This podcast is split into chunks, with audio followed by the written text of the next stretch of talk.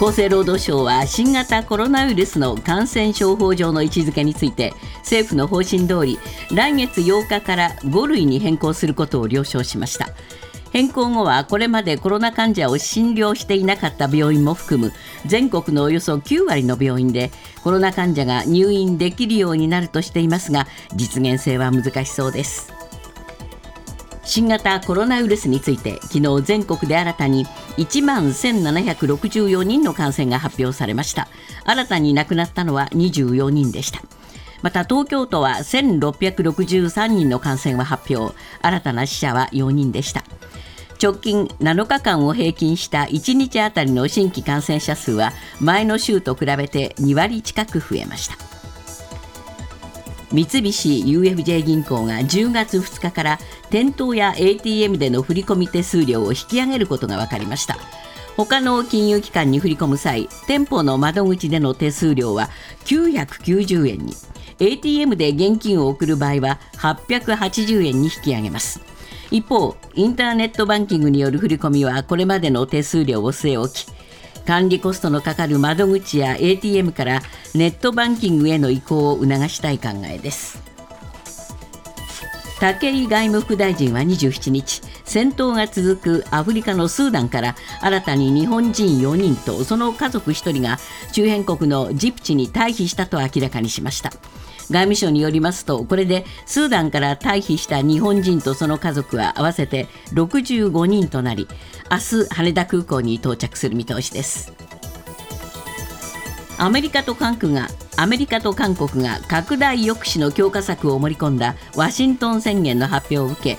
韓国政府の関係者が数週間以内にアメリカの原子力潜水艦が韓国に展開されると明らかにしました。東京オリンピック・パラリンピックをめぐる汚職事件で大会組織委員会の元理事への贈賄の罪で起訴された出版大手 KADOKAWA の前会長の角川嗣彦被告が昨日保釈されました。逮捕から7ヶ月余り勾留されていましたが東京地裁が保釈を認める決定をし検察側の準抗告を退けました。保釈保証金は2億円です。トヨタ自動車は昨日昨年度の世界の販売台数が前の年度より1%増えて960万台余りとなり過去最高になったと発表しました。アジアを中心に需要が堅調だったことが要因です。また世界の生産台数も北米やアジアの工場でラインの増強を行ったことで6.5%増えて913万台余りとなりこちらも過去最高を更新しました。今朝のニューヨーク株式市場ダウ平均の終値は524ドル29セント高い3万3826ドル16セントナスダックは287.89ポイント上昇し1万2142.24ポイントで取引を終えました。一方為替はドル円は1ドル133円89銭ユーロ円は1ユーロ147円62銭で推移しています。続いてスポーツです。アメリカ大リーグエンゼルスの大谷は27日のアスレチックス戦に3番ピッチャーで先発。4回に2本のホームランを打たれて5対5の同点になりましたが5回にエンゼルスが1点を追加しました。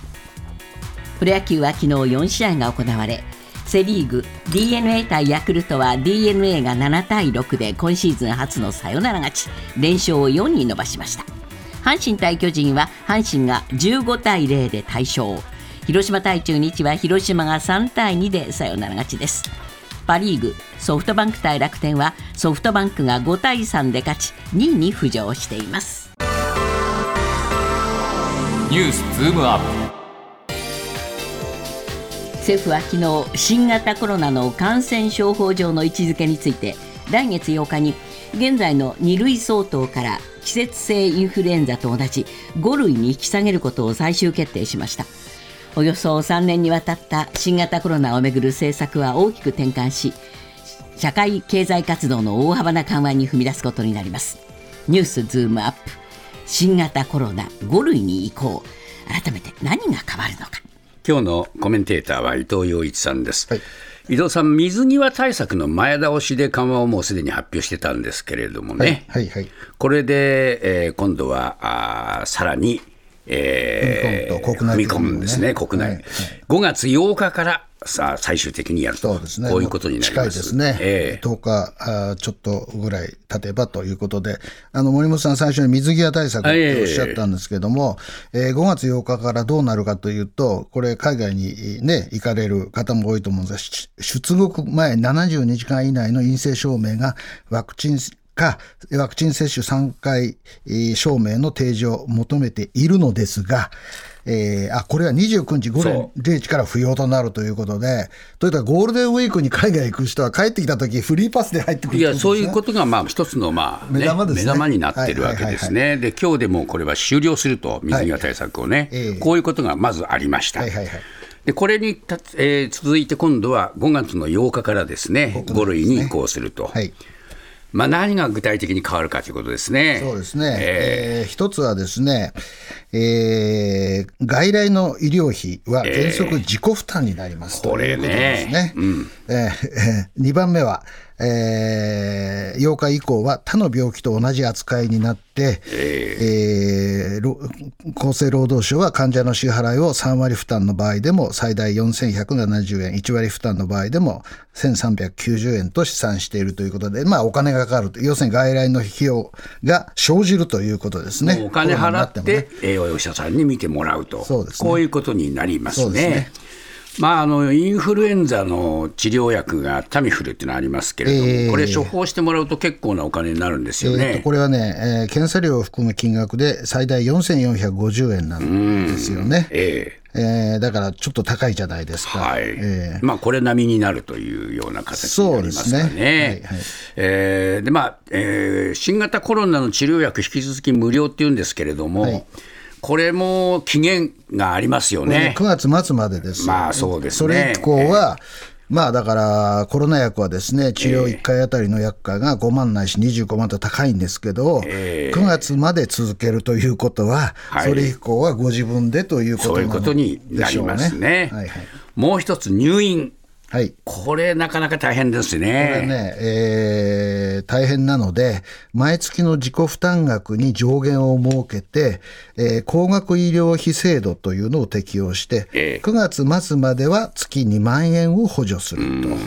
ということで、えまあ、あの例えばですね、年収がおよそ383万円までの75歳以上の患者が中程度の症状で10日間入院した場合、コロナでね、自己負担は3万7600円に、まあ、当当面をお抑えると。これも当面なんですね。そうですね。えーまあ、こういう話になってくるんですが、い。やあの一番気になるのはですね、病院の体制が果たしてどうなのかということになりますいやね。私はね、今回の政府の決定でね、一番、あの心配しているのは、やっぱりあの外来診療はですね、現在、およそ4万2000の発熱外来が主に担っているんですが、それをおよそ6万4000に増やそうと、医療機関ね、はい。でそこがあコロナになった人も見ますよと言ってるんだけれども、はいお医者さんも不安だろうし、看護師さんも不安だろうし、体制ができてないっていう病院もあるだろうし、本当にふ増えるのかなと、ここが一番やっぱり心配じゃないですか、す。もちろんならない、かコロナに感染しないっていうのが一番いいんだけど、なった場合にどうするかっていう話ですよね。えーそうですね。だから自分の身の回りでコロナ患者として行った時に受け入れてくれる病院を探さなきゃいかんですよね、ね。ね。はい。ただし、今日朝日新聞がね、はい。えー各都道府県にアクアンケートしてますけれども、はいはいはい。それ、先ほどちょっとご紹介したんですけど、そうですね。はいはいやっぱりね、半数の人うんところでもってですね、うーん、できないんじゃないかと、わからないって言ってるわけですあよ。ーね。僕はね、そういう知事さんは非常に正直だと思います。えだってね、えー例えば、えー大阪府大阪府の吉村知事もですね、外来入院いずれもわからないと答えて東京都もそうなんですよね。東京都もそうなんですよね。ええ。で、現時点では吉村さんはですね、必要となる感染対策や準備を各医療機関で措置できるか見通せないと、こう言ってるわけですよね。えーですから、まあ、あの見通せないっていうことは、つまり非常に、えー不安を抱えていて、できないんじゃないかっていう、そっちの方が強いわけですよね。僕はそれが強いと思います、だって各病院によって規模だって違うし、コロナ患者を隔離するスペースがあるかないかも違うし、看護婦さんの需要度も違うし、お医者さんもどう考えるかって、ものすごいべ区別があるじゃないですか、はい。でそれを知事さんがですね、あうちはできるよって 言えないですよね、普そうです通ね。ね。はい。でやっぱりその病院に対するえあの補助もですね、はい。えーこれ落ちてきますから、そうですね。病院側は苦しいですよね。病院側はね、ええそうそうあの、コロナの時はね、補助金とかいろいろあったんで、ええそういうのはなくなるわけですよね、なくなるけど、あそこでコロナの患者がいるということになると、われわれの感覚としても、コロナは後遺症のある病気で怖いっていうのがまだあるから、でそれは事実なわけじゃないですか、はい。そうすると病院の評判が下がっちゃう危険性もありますよね、そのリスクを病院がどうやって、えーマネージできるかっていう話になりますよねです。からよく、まあ、あのおコロナ患者を受け入れるという話になったときに、はい動線を作ると、えで、コロナはコロナ患者用の動線で動くと、はいはいそういうことをやってたわけですけど、えこれ、できる病院ばかりでもないでないですすよ。よね。だって入り口一つしかないと、どうせも何もあったもんじゃないじゃないですか。すよね裏口使うのかっていう話になって、それ裏口から出てきた人はみんなコロナってだって分かるよねっていう話になるんでね。ええだから病院の中も安全を確保するっていうことがはい。なかなか難しくなってきますから、そうですね。これは政府が目標として掲げているものは、絵に描いた餅になりなりやすいと。うん僕はね、ここが一番心配ですね、今そう回のですね、で。すから、われわれやっぱり、ね、年を重ねた人間にとっては、不安材料結構多いですよね。まあありますよね。ええそういう中でゴールデンウィークですから、はい。人の動きもありますんでね、皆さん少し気をつけていただきたいと思いますね。三菱 UFJ 銀行は昨日店頭や ATM での振込手数料について10月2日から最大990円に引き上げると発表しました。人件費などのコストがかかる現金取引や店頭 ATM 取引からネットバンキングへの移行を促すのが狙いで他の銀行も追随する可能性があります。ニュースズームアップ。銀行の手数料はどこまで上がるのか。伊藤さん、まあ、990円っていうのが衝撃的なんですけれども、ね。これは店頭ではい。他の銀行に向けて振り込む場合ということになって、はい。はいはい。えーしかもですね、えーこれ、えー3万円以上の金額を振り込むと、そういうことです、こういう、まあ、条件付きではあるんですけれどまああるんですけも、ども、でも森本さんね、ええ。これ、三菱 UFJ の口座向け、ええ。だから三菱 UFJ から三菱 UFJ にやるについても、一律880円、これはすごいですよね。これは今までね、もっと安くなるだろうと思ってたら、逆にドーンと上げたっていうことでね、これは私はね、あのはっきり言って、日本の銀行って今までピープルズバンクでじゃなを売りにしてたじゃないですか、少なくともね、はいいや、皆さんの銀行ですよっていう、でもね、僕はね、そろそろ看板掛け替える必要があるんじゃないのかと。いやー、だってすごい金額ですよ、これ。店頭に来ないでくださいってことでしょ、これは。そうですよだねって。ね、で1万円とかね、あのそう少額の振り込みしたら、え、1割送金手数料みたいな。そういう感じになってきますものね。本当にそうですよはい。はいだから、これは要するに、これだけ手数料かかりますから、はいなるべく銀行には来ないで、ね他の方法でやってくださいと。主にネットでやってくださいということなんですけれども、ねえまあ私はね、あの国民すべてがネットを扱えるようになればいいなとは思ってますよ、はい思ってますが、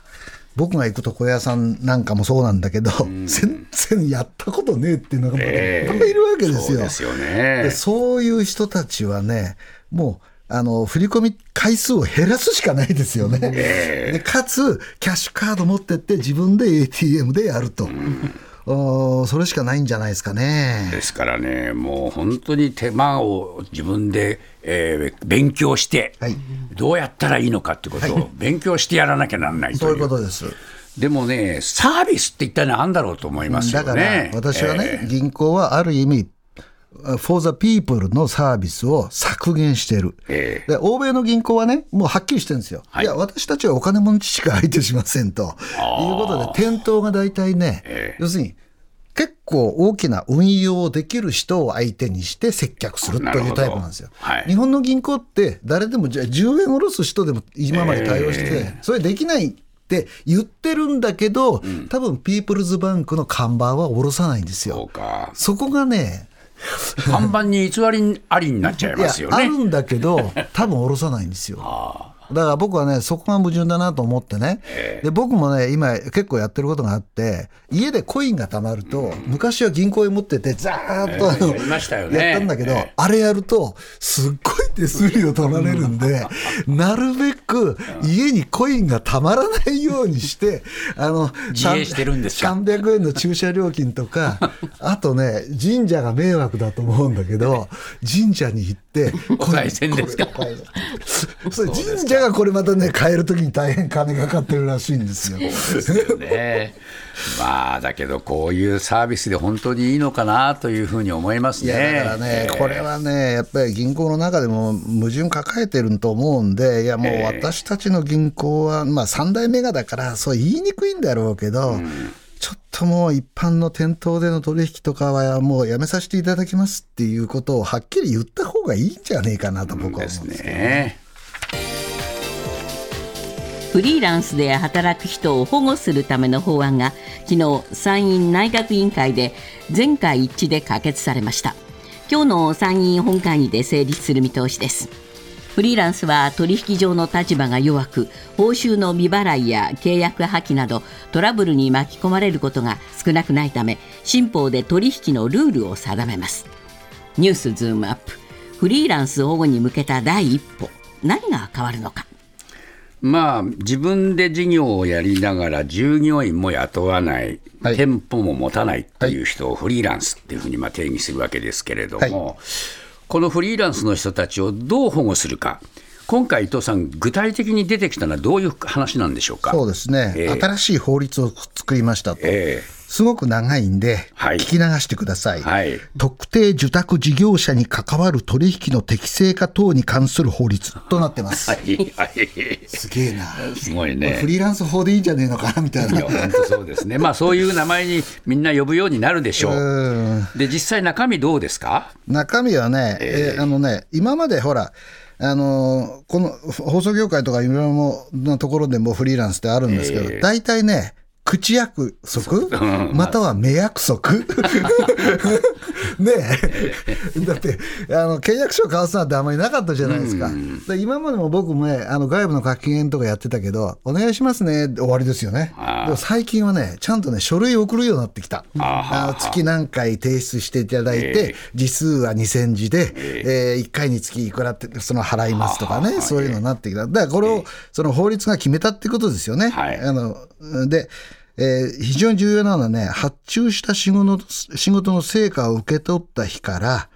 あの要するに発注側がね、60日以内に報酬を支払うことも義務付けすると、これね、僕の仲間いっぱいフリーランスいるんだけど、ええこれ重要です。いつお金が振り込まれるかわからないと、そう、3こういうことヶ月とかですね4。ヶ月とかね、ひどい時にはね、1年後に払って、払うとかね。ただ働きになるわけです、その場間ね、これ非常に重要なポイントですよね。ですから違反した事業者は、公正取引委員会とか厚生労働大臣からはい。指導や命令が来ると、そうですね。で命令にしか従わないと罰金もあるぞと、50万円。以下の罰金とになっていうことますねで、。はい。ええ。あと育児、介護にか配慮することや、まあ、女性なんかね、まあ、男性もそうなんですけど、い育児、介護があるじゃないですか、フリーランスの人もね、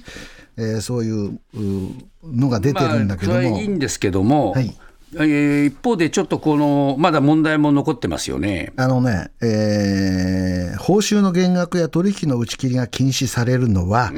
取引を一定期間続けた発注元に限られると。だから、まあ、単発っていうのがこれ、抜けちゃってるんですよねすよ単発契約がねで。もね、一番問題起きるのは単発ですよ。はいなぜだったら、一定期間、いやね、同じように働いてれば、まあ、お互いの信頼関係もあるし、裏切れないって気持ちもあるから、え大体約束守るじゃないですか。はい一発だと、あ、あの人、今度公園に来てくれたけど、もう二度とないから、支払い半年に伸ばそうみたいな話にななりかねないですよね。えーまあ、そういう意味で言うと、まだまだ抜け道がいいろいろあるかなと、これは第一歩ですか？第一歩にしか過ぎないんじゃないですかね。あーというのは、フリーランスでもね、ものすごい強い、売れてる芸能人とかね、はい。強いじゃないですか、まあ、事務所があるから違うという話もあるけども、大部分のフリーランスっていうのは、サウンズグッドなんだけども、フリーランスってね、耳に心地いいじゃないですか。はい。でも、実質的には、企業で働く労働者と待遇がほとんど同じ。えこれね、常駐フリーって言ってるらしいんですけれども、はあはあ。フリーなんだけど、同じ場所に来て同じ仕事してええ。帰っていく。だけども、あの、産休もないし、えー労働保険や職場の健康保険、えー厚生労年金保険もないとかですね、そういうのがあるので、だから、もう一一段階、えー保護を上に上げた方が僕はいいような気もします。そうなんですね、ええ。まあやっぱりこの労基法の、ね、保護も原則も及ばないっていうのはね、やっぱり問題ですよね。そうですよね、えまあ、だからフリーランスっていうのは、はっきり言って、ここ10年、20年、新しく出てきた働き方じゃないですか、はい。労基法なんていつできたかっていうと、すごい昔に、えー社員、正社員、あ会社、正社員っていう関係でできているので、やっぱり法律を、そうなんていうのかな、えー機敏に変えていかないとね、ええ保護が追いつかないということになるんじゃないかなというふうに思いますよね。